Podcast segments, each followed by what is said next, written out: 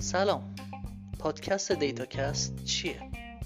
توی دیتاکست ما قراره در مورد مطالبی که امروزه trend شده مثل big data data mining machine learning و اینجور مسائل صحبت کنیم و کسایی که توی این حوزه کار می‌کنن رو دعوت می‌کنیم و از تجربیاتشون استفاده می‌کنیم.